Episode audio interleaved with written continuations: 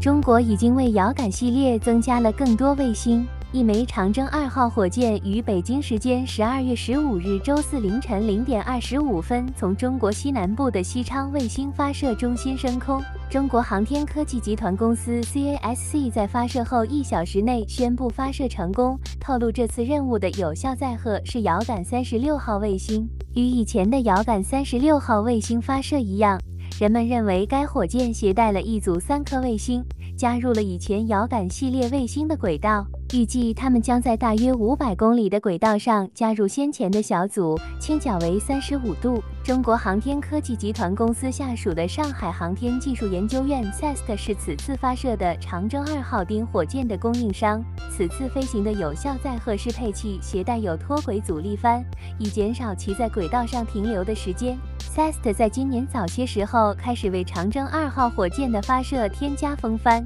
遥感三十六号卫星任务的标志以形状类似于中国南海和菲律宾海中岛屿的波浪为特色，表明该地区的海洋观测是重点。遥感卫星设计用于收集科学数据，进行土地调查和监测农业。这次发射是中国二零二二年的第六十一次发射，也是今年的第五十次长征火箭发射。这意味着中国已经超过了去年创造的全国历年发射记录。